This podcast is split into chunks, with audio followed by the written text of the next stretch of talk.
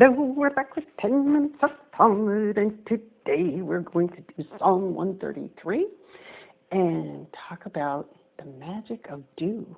So let's say our blessing and be on our way. Baruch atah Adonai, Eloheinu melech haolam, asher kitshanu b'mitzvotav v'tzivanu la'asok b'divrei Torah. Okay, Psalm 133. We're still in those Shir HaMa'alot.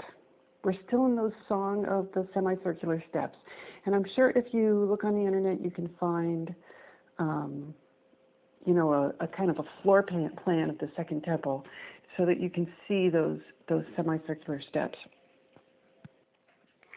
Okay, so we have Shir Hamalot L'David. Now, the reason I wanted to bring you this psalm is because you know, boy, do you know the first line, right? Hine matovu manaim shevet achim gam yachad. Here it is good and pleasant for brothers to sit together. So again, we're sort of riffing on that kind of um, peaceful and pleasant, but not overly rowdy um, feeling that we got in Psalm 131, right? It's and and as we're going to see, the rest of the psalm also riffs on it. I, I understand why they didn't make a song of the rest of it because unless you understand the role of perfumed oil in the ancient Near East, it wouldn't make a lot of sense. Okay? So here we go. Kashemen hatov al harosh, like um, good oil on the head. Remember, just try and think of it. Okay, this is a world that doesn't have soap. I know, weird, but true. And the way you clean anything um, is you oil it and then uh, scrape off the oil. I mean, and imagine, imagine, okay, you're trying to get your hair to behave or, or, or be a little bit cleaner. Okay, and you don't have soap and you don't have running water. So what do you do? You put perfumed, if you're lucky, oil into it. You oil the hair down, and then you can comb it out and try and get out the knots and the and the dirt, et cetera, et cetera. Right? Right? So kashemen hatov al harosh, like good oil on the head. Yored al hazakin Zaken Aharon. Now that one is a little weird, and my commentaries even confess to being a little bit puzzled about what the heck Aaron's beard has to do with all of this. So, but let me give you the translation. So it descends or it goes down the beard, the beard of Aaron. Now, on the one hand, it could be literally talking about the beard of the high priest. Could be. Mm-hmm. Maybe the high priest had a better beard than somebody else. I've seen some people with pretty, you know, outstanding beards and handlebar mustaches and all kinds of things like that, right? Okay. Sheyored al pi midotav. This that it go his beard goes all the way down to his garments. Now I can almost hear you there in the background going, Midotav, Midotav, his characteristics, right? That this is a that this is a Musar idea. Let me just read you the, the uh, commentary here. Like the oil that flowed from his beard over the border of Aaron's garments. The term Midotav refers to the priestly garments, as in Leviticus 6.3. And the priest shall put on his linen garment, Mido. The expression Pimidotav, the border of his garments, refers to the hole in the garment for the wearer's head.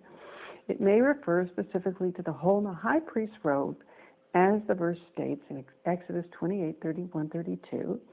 And you shall make the robe of the ephod, and there shall be a hole for it in his head. Okay, so in other words, either we're saying Aaron has this amazing beard that goes way, way, way down to his collar, and or uh, the the oil is so uh, so liberally placed on his head that um, it it's not like the rest of us where we use like a teaspoon of oil and that has to cover our whole head. No, for him, it it it it goes all the way down over his body. Okay? So the idea that you get, the comparison that you get, is it's as good for us to sit together as is as it is to have freshly shampooed hair and moisturized skin and to really feel taken care of. So that the, the idea of Jews getting together is um, likened to likened to physically being taken care of. Right? Okay, as if you've gone, it's, it's as pleasant for Jews to get together as it is relaxing and enjoyable and beneficial as it is to go to a spa. Like that. Okay? All right. And here we come to the last one. The last verse. Katal Hermon Shired al Harharet Zion. Like the dew of Hermon that descends on the mountains of Zion. Kisham Sivaranai Ed Habracha Chayim Ad Ha'olam. For there God has commanded the blessing, life forevermore. Again, very relaxing image. Just remember that to them, dew is a sort of magical substance. I'm not sure that they understood the science of how dew appears, so it's not like it comes down out of heaven. It's not like it comes up from a well. It's just this thing that you really want, water, right? And it just magically appears in the morning. And so that idea of you don't have to go get it, you don't have to strive to get it, it it's coming to you. Very peaceful psalm, very peaceful. Very much that feeling of we're all together, we're all relaxing. This is a pleasant experience. Um, you also get the feeling that they see both the physical and the spiritual side of something together. Love those guys. All right, talk to you tomorrow. Bye.